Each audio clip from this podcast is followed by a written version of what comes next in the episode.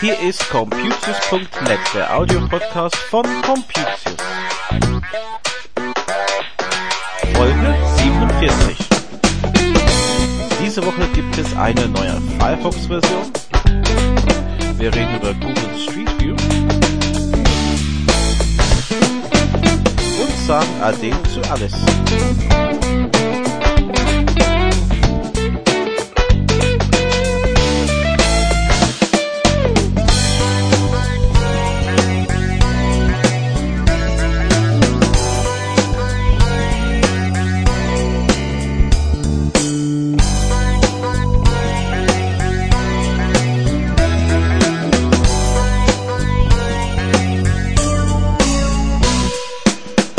Hallo und herzlich willkommen zu Computius.net Folge 47 für Sonntag, den 27. Juni 2010.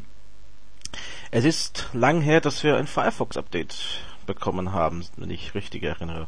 Ähm, ich meine so April oder vielleicht sogar früher. Und zwar äh, hat das diese Woche dann geendet mit der neuen Version 3.6.4. Und das ist dann eine kleine Update gegenüber den 3.6.3 mit kleinen Sicherheitsänderungen, unter anderem wie Firefox reagiert, wenn ein Plugin abstürzt. Da sollte es jetzt besser geworden sein. Das heißt, wenn ein Plugin abstürzt, soll nicht den ganzen Browser abstürzen. Mal schauen, wie das sich auswirkt. Aber äh, wie immer eine kleinere Update sollte man, wenn man Firefox äh, 3 benutzt, auch installieren, denke ich. Und wenn Sie Fragen dazu haben, gerne natürlich im Forum. Google Street View ist eine Thema, die in Deutschland vor allem sehr heiß diskutiert wird. Ähm, ob man überhaupt diese Bilder dann von den Straßen aus machen darf mit so einer hohen Kamera.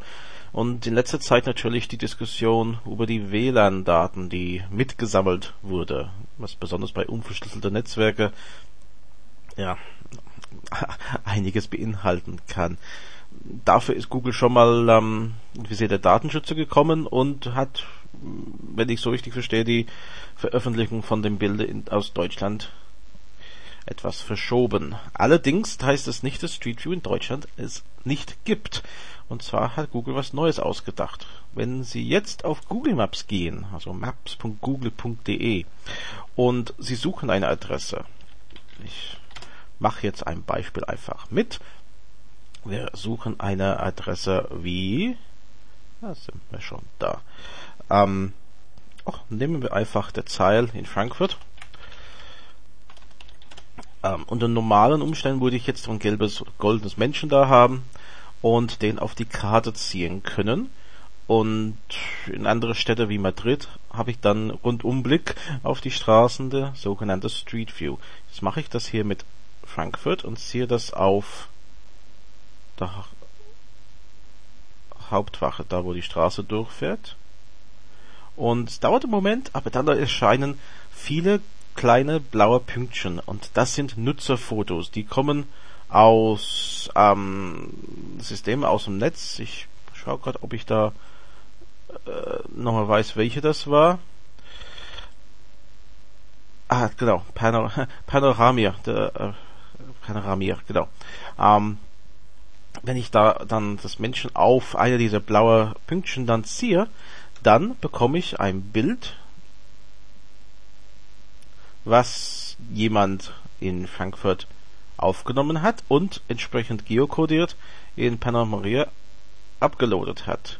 Und somit habe ich, sagen wir, ein Mini-Street View. Das heißt, ich habe nicht jede Kreuzung in jede Straßenecke, ähm, aber ich kann durchaus, sagen wir, wichtige Gebäude, Denkmäler und sowas ähm, abrufen.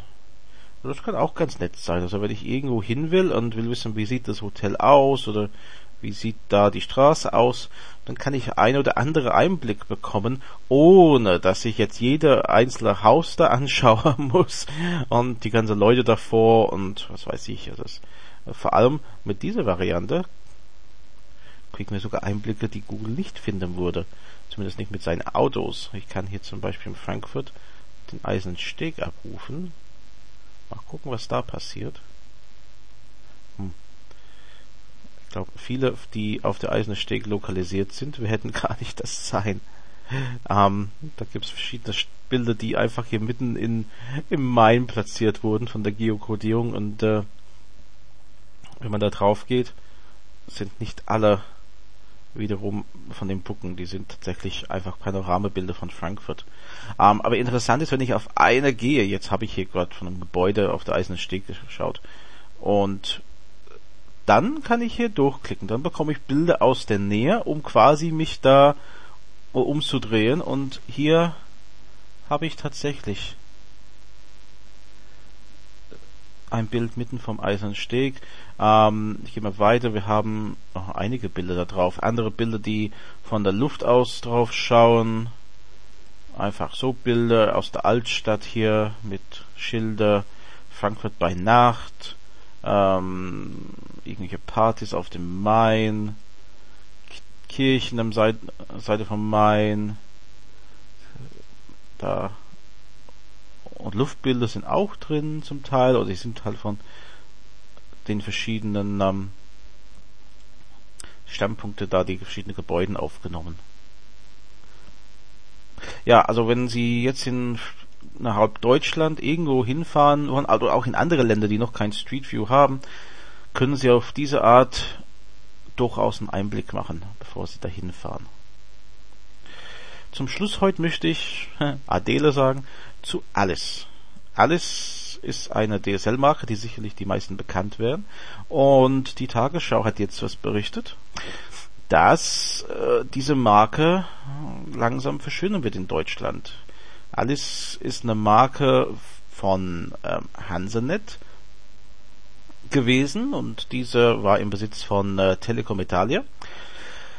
Äh, und in Italien wird Alice weiterhin eine Marke für DSL-Anschlüsse sein, nur dass in Deutschland den Besitz dieser Firma ist an O2 übergegangen. O2 hat eigene DSL-Pläne und äh, die Tagesschau zufolge wird langsam anfangen, jetzt die äh, alles Produkte auf O2 umzustellen. Und da frage ich mich, wie lange das dauert und ob die Leute doch nicht weiter von alles reden.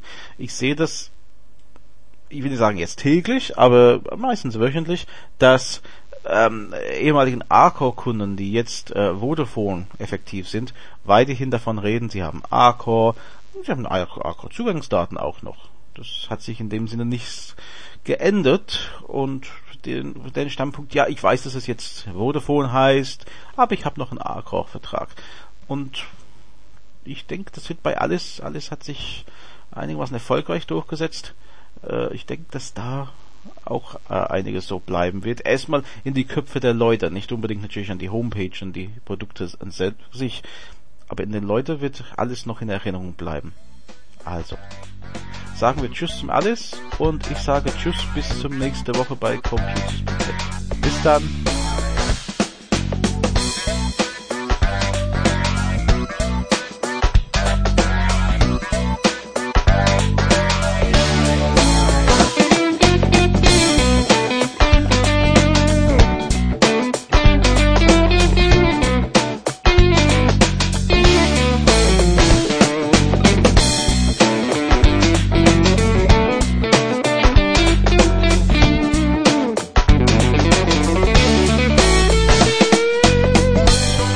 Graham Tappenden EDV-Beratung. Verantwortlich für den Inhalt ist Graham Tappenden 61440 Oberursel.